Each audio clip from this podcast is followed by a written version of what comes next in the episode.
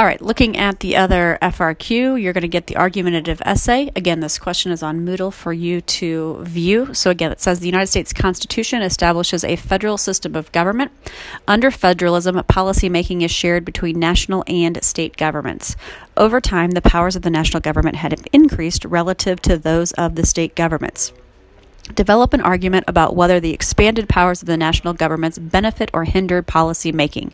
Use at least one piece of evidence from the following the Articles, Brutus, Federalist 10. So, for me, if I was doing this today on the test, again, I would read through the question carefully and then I would look specifically at where it tells me what argument I'm making. So, develop an argument about whether the expanded powers benefit or hinder policy making? So, is it better that the federal government has more powers to make laws? Or does it make it ineffective in a way because they have more powers conflicting with the states?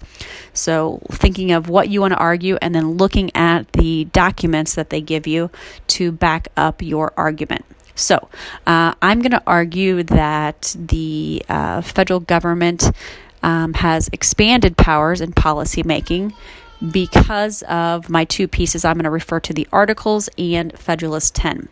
So, when I'm thinking of writing my thesis, I'm going to include those very briefly, just the two that I'm going to pick, and then I'm going to state my position as clearly as possible. So, what I would write for my thesis, and this would be my first paragraph, even though it's only one sentence in my argumentative essay, I would write based on what the United States experienced under the Articles of Confederation and what James Madison discussed in Federalist 10, it is better that the United States government has expanded powers over the states, which in turn benefits the federal government in creating policy.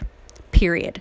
Okay, so I am taking the approach that the expanded powers uh, are better and the government is more able to create policy and then I'm going to now go to my first um, argumentative paragraph where I'm going to use my piece of evidence.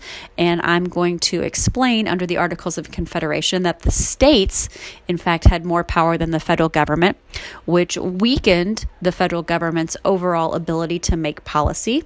Uh, and it was difficult for them to control the states, and there was constant uh, fighting and arguing among them.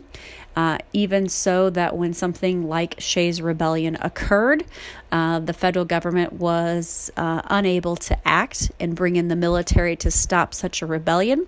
And that form of government, the articles showed and displayed that the weak powers of the federal government ultimately made the country and the government ineffective. So, when the framers were writing the Constitution, they addressed this by expanding the powers of the federal government and creating this system of federalism where the national government is still over the state governments. Uh, and they highlighted that with the supremacy clause.